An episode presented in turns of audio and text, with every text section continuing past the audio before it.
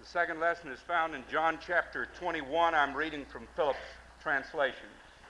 Later on, Jesus showed himself again to his disciples on the shore of the lake of Galilee. It was like this Simon Peter, Thomas, Nathanael from Cana of Galilee, the sons of Zebedee, and two other of his disciples happened to be together. I'm going fishing, announced Simon Peter. All right, they replied, we'll go with you. So they went out and got into the boat, and during the night caught nothing at all. But just as dawn began to break, Jesus stood there on the beach, the disciples having no idea that it was Jesus. Have you caught anything, boys? Jesus called out. No, they replied. Throw the net on the right side of the boat, said Jesus, and you'll have a catch. So they threw out the net and then they found that they were not strong enough to pull it in because it was so full of fish. At this, the disciple that Jesus loved said to Peter, It is the Lord. Hearing this, Peter slipped on his jacket, for he had been naked, and he plunged into the sea. And the other disciples followed in the boat, for they were only about a hundred yards from the shore. They were dragging the net full of fish. When they had landed, they noticed that a charcoal fire was burning with fish and bread placed on it. Jesus said to them, Bring me some of the fish you've just caught. So Simon Peter got into the boat, hauled the net ashore full of large fish, 153 altogether. In spite of the large number, there was no tearing of the net. Then Jesus said to them, Come and have your breakfast. None of the disciples dared to ask him who he was they knew it was the Lord. Jesus went and took the bread and gave it to them. He gave them all the fish as well. This was the third time that Jesus showed himself to his disciples after his resurrection from the dead. When they had finished breakfast, Jesus said to Simon, Simon, son of John, do you love me more than these others? Yes, Lord, he replied, You know that I am your friend. Then feed my lambs, returned Jesus.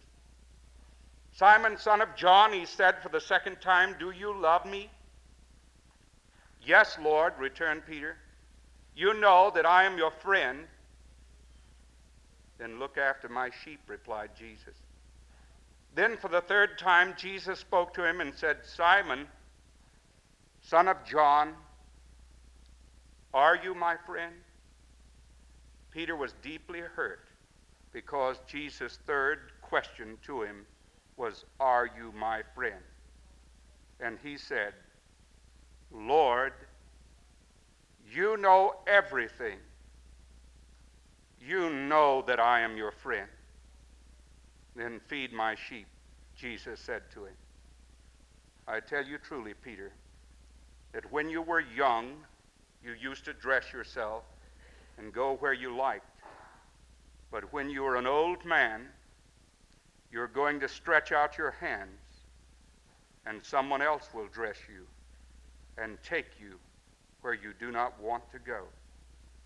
He said this to show the kind of death by which Peter was going to honor God.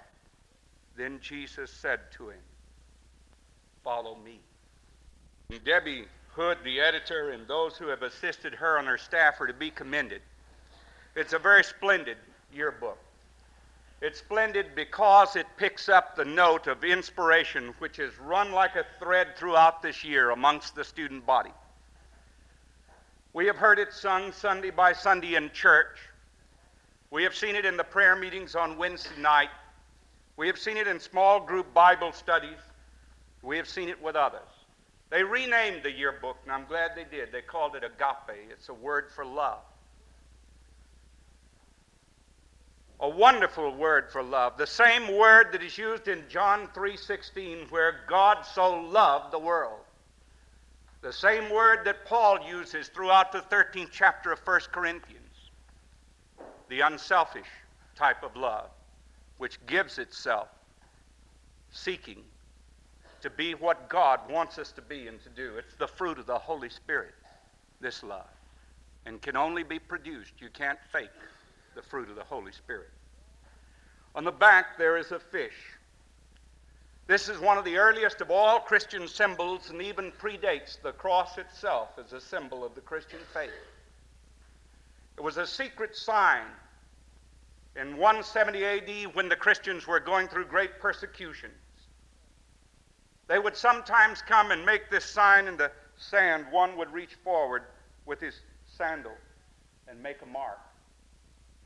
And if the other were a believer, he would respond by making the light mark, like mark. And it would make the sign of the fish. Because the sign of the fish indicated that those two were brothers or sisters. They were a part of the family of God in the church of the Lord Jesus. They were the body of believers. And it comes from what we call the, the French word for it is rebus. You, you can look it up. It's a, a thing that tells a name.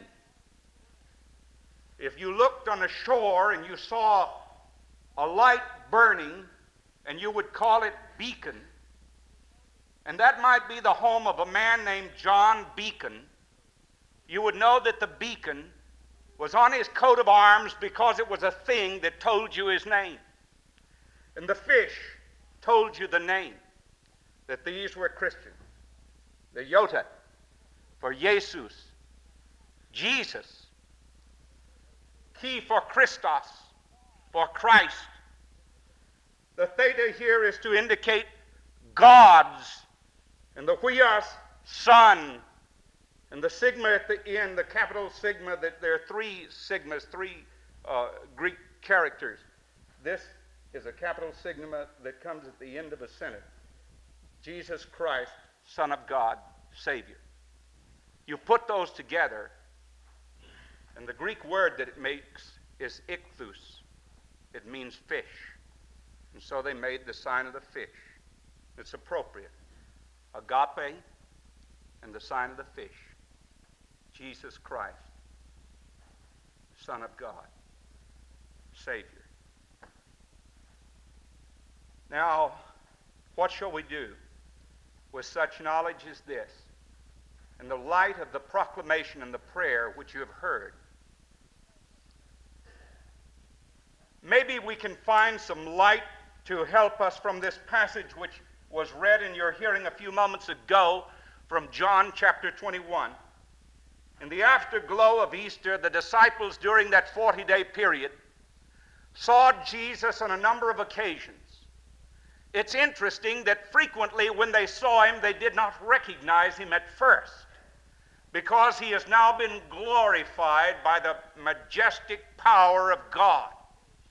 So much so that those two that were on the road to Emmaus, who were joined by that majestic stranger who heard them talking about all that had occurred in Jerusalem.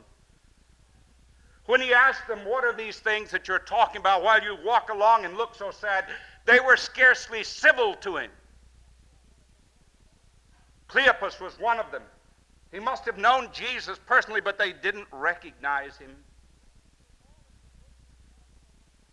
And they said, Are you the only stranger in all of Jerusalem who doesn't know what's happened there? Fancy asking this man that question Are you the only stranger in Jerusalem who doesn't know what happened there? Mary in the garden, through her tears, weeping, mistakes him for the gardener. She said, Sir, if you've taken his body away, tell me where you've laid it, and I'll go and take it. He said to her simply the words, Mary. And then she came and fell at his feet and clutched at his garment. Rabboni, my master. And then there occurs this, which happened probably about three weeks, just about the same time sequence from that Easter Sunday morning. When Peter, still unable to assimilate and to inwardly digest all that had taken place, who is always the man who's got to be doing something. He knows that Jesus has risen from the dead. But secretly in his heart, Peter had hoped that somehow Jesus was going to deliver them from the yoke of Rome. And yet Jesus did not do that. His kingdom is not of this world. Peter, not able to know what else to do and having a wife and children to feed, says to some of the other disciples, I'm going fishing. After he was defeated in the election, Governor Stevenson, when he ran against Eisenhower, I remember he went fishing. 1960, after he was defeated by President Kennedy, Richard Nixon went fishing. They went fishing to relax. The other day, the session gave me a, some time off, and through the generosity and kindness of some friends, I got to go fishing. You enjoy it. And I have literally fished all night and not caught anything. And I want you to know I don't like for anyone to ask me, You caught anything, boy? when I have to say, No. it's not any fun when you work all night. There is this challenge which they first heard from Jesus to come after me and I will make you fishers of men. And Peter and these other fishermen had accepted the challenge and had followed Jesus. He had been crucified. The three swift years had sped by, and now they cannot take it all in, and the challenge is dimmed, and their worldview of what to do with the gospel is not clear. So Peter said, I'm going fishing. Well, they fished all night and had not caught anything, and just at dawn, Jesus was there. There on the shore, watching them. I think a great miracle occurs here. I think Peter was a tremendous fisherman, and that the Lord had to work a miracle to keep him from catching a fish. And that they didn't catch a thing all night long because God didn't mean for them to catch anything. And then Jesus calls out. You know, frequently a buyer would come down to the to the beach and he would see someone out there casting the net, a group of fishermen, and he would want to buy some fresh fish and take it in and eat it. And he'd call out, You caught anything, boys? So this stranger, 100 yards away out there on the beach, calls out, You caught anything, boys? They said, No. And then the stranger said, Well, throw the net on the right side of the ship and you'll catch something. They threw the net on the right side of the ship. They accepted the challenge. They threw out the net. And then there was that tremendous heavy tug. So strong was the tug of those big live fish that were pulling that they couldn't drag in that big net of fishes. The other day I saw a boy who had been depressed and melancholy and forlorn out on the back of a charter boat. And suddenly the line began to run out. He tried to work and the drag was holding it, and the line would go out, and then it, the big fish would come close to the boat, and then it would see the boat, and it would dive under and go down. You know, all of his melancholy disappeared. He began to concentrate on that fish. A 300 pound hammerhead shark was on the end of that line. And he had a 50 pound test line. He had to do a lot of concentrating. That's better than 10 pounds of tranquilizers and two shrinks. And he was, he was thinking about that fish. For an hour and a half, he was trying to figure out how to get that fish. He was adjusting the thing. All of us were running around the boat trying to give him counsel, advice. He was moving from chair to chair. Finally, we got up. You can see the band aid. Some, we got up. This big fish gets up to the back of the boat, and three gaffs go in him, and he's so big, you had to run a rope through and put it around the fish, and it took four of us to pull him up in the boat. We weren't sure we wanted him in there with us when we got him there. well, these, all these 153 big fishes had filled their nets, and so they were tugging at the nets. Well, instantly, when this happened, John, who was intuitive in his love for Jesus and in on the right frequency, John said, It is the Lord. Well, Peter, who was the impulsive, impetuous person who would always do something, John was the thinker and the mystic, and Peter was the doer. When he heard it was the Lord, Peter was no streaker. He put his fisher's coat around him. he, girt himself. All that junk is a mark of a decadent uh, society. Uh, Peter girded himself. He put his clothing around him in respect and he dived into the sea and he started swimming toward Jesus. He couldn't wait to get there. The rest of them came dragging that net full of fishes. And after that challenge, which they had accepted and had cast the net on the right side of the ship and had found, there came a confession Jesus is going to restore of Peter to fellowship. Have you ever tried and failed to resist temptation's snare? I know you never lost your temper. I know you never thought anything you wish you hadn't thought, or done anything you wish you hadn't done. You failed the Lord. You've made a terrible mistake. You've sinned against Him, and you want His forgiveness, and you want Him to restore you to fellowship. How do you treat a backslider? Do you cut him off and let him fall? Jesus didn't. He restored such a one in a spirit of gentleness. And he deals with this man, Peter, who had vehemently denied him that night that the rooster had crowed. He deals with him ever so gently. Peter had denied him three times, and so Jesus will allow him to three times reaffirm his faith in him. So Jesus said to him, after he had finished feeding them, Jesus had taken fish and bread and gave them something to eat. Isn't that just like Jesus to be thoughtful of their physical needs? Remember that.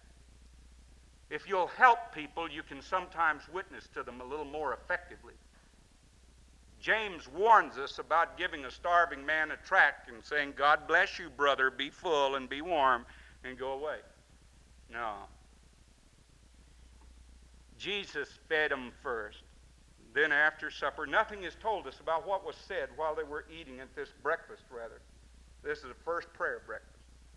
And, then, and after this, this breakfast, Jesus, uh, there must have been some silences there.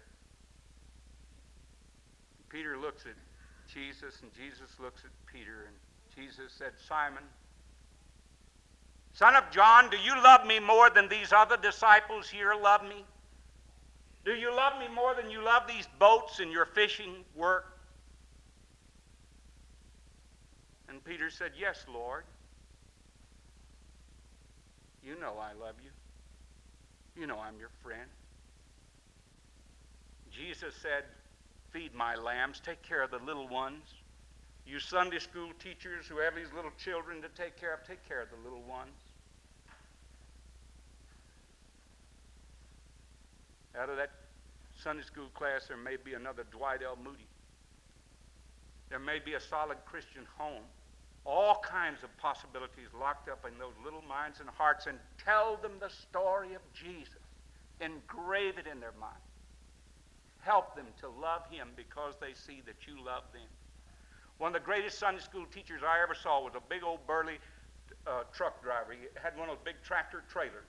His pastor called me one day and said, I want you to see this. We went to the door, there was a little window, and you could look in. There were all these little tiny chairs, and here was this great big old hulking truck driver with these stories about Jesus teaching these little children.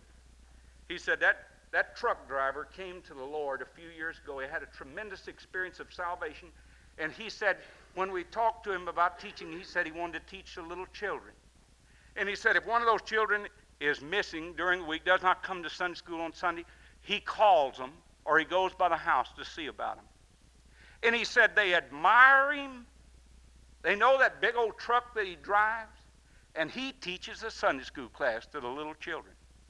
Well, don't you believe that for a minute that those kids wouldn't have a wonderful idea that, that Jesus was a man's man and that this teacher was getting across a very important message feed my lambs. Peter must have been a big burly guy to have gotten in that boat and dragged that big old net ashore. He had a lot of extra adrenaline running around by that time, and he could move. Jesus asked him a second time, Simon, son of John, do you love me? This time he doesn't say more than these because Peter, you remember that night, said, Lord, all these other guys may fail you, but I won't. So Jesus had said, Do you love me more than they love me? And Peter said, You know I love you. Well, when he got to that third time, and Jesus pressed it home, Are you really my friend? Do you really love me, Peter? Peter said to him, Lord, you know everything there is to know. You know all things. You know that I love you. I'll never forget a night in East Texas in a little camp when I heard a country preacher ask that question Do you really love me? From this passage of Scripture. Do you love me more than you love anything else in the world? All the boats and fishing tackle? God had an x ray that would show up everything in your heart, heart. Could you really say, God, you know it's all there, and you know that I really love you? Lord Jesus, you know that I really love you. I don't want to fake it anymore. I want to be yours 100%. You know, the Watergate tapes are a real scandal. God's got a tape on us all. One day He's going to play all the tapes. The income tax returns of Miss Nixon are being edited. God's going to edit us. He, he will audit our accounts very carefully and look over all the figures. And He knows what the answers are. None to whom much is given, of him shall much be required. The confession. Jesus restored him. Then he gave him a commission. He told him, Follow me.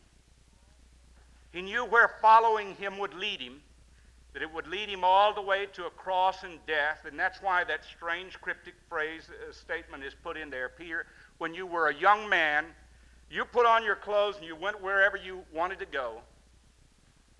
But the reason that, that John added this chapter was that there had to be some explanation for the death of Peter.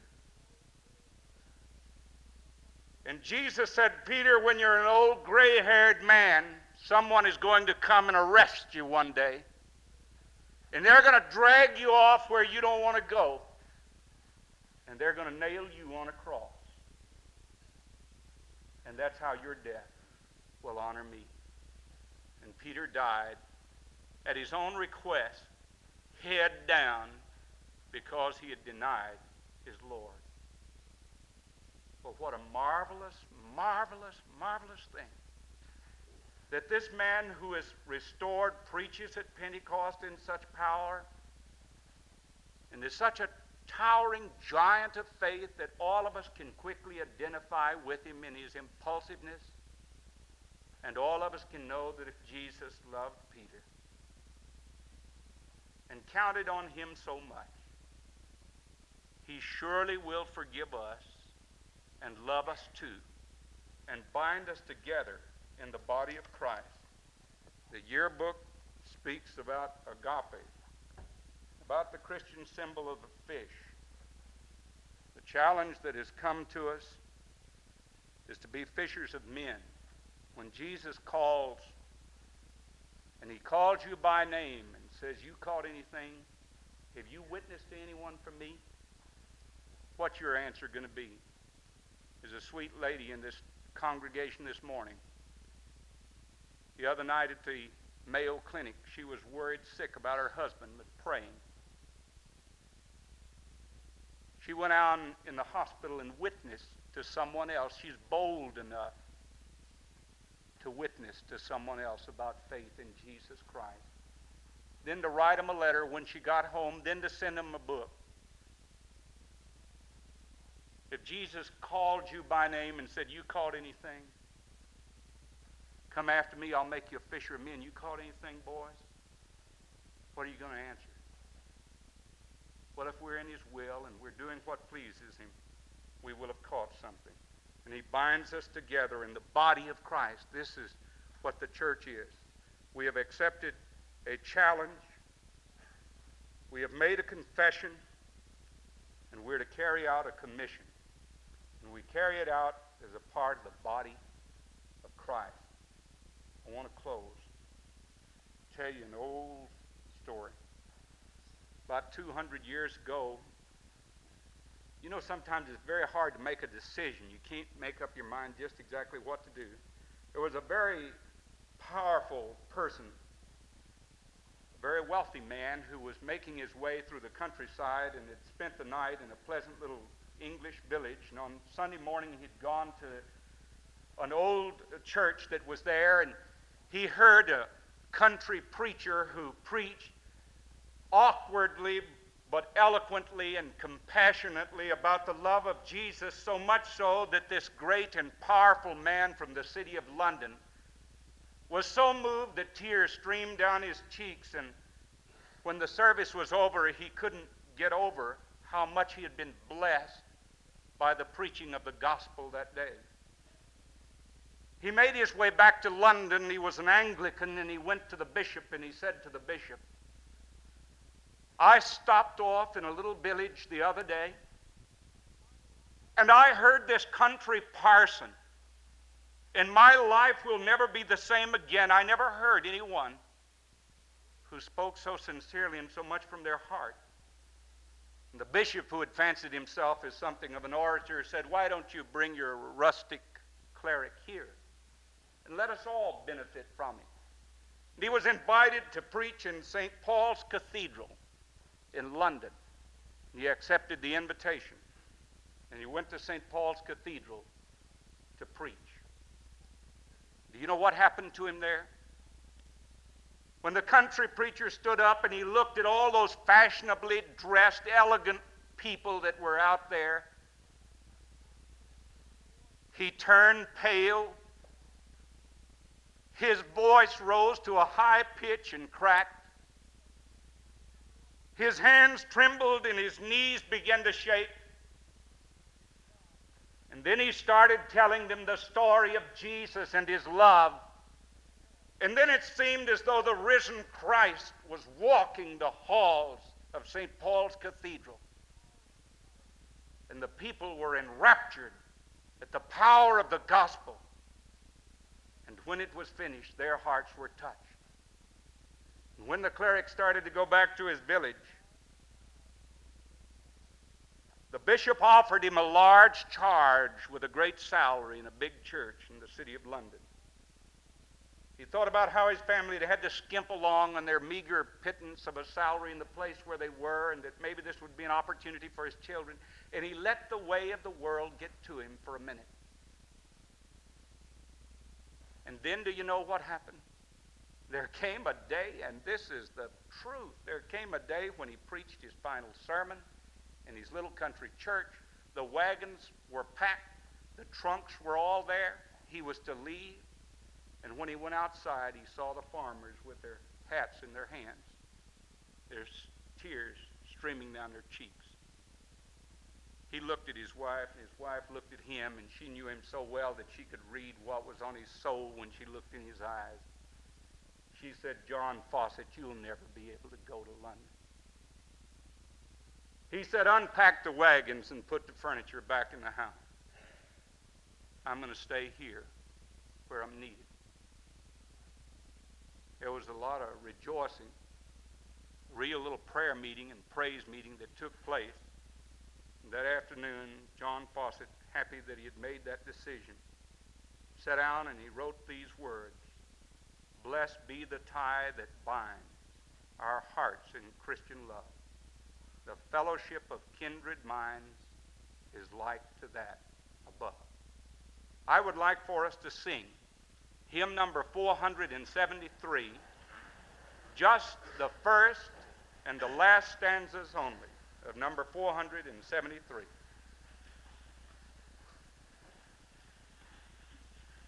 And if you've never made a commitment of your life to Christ, you could do so while we're singing this hymn. you can ask Jesus to come into your heart and to be your Lord and Savior. If you're out of fellowship with Him, you can be restored right now. 473, the first and last stanzas. Let us stand.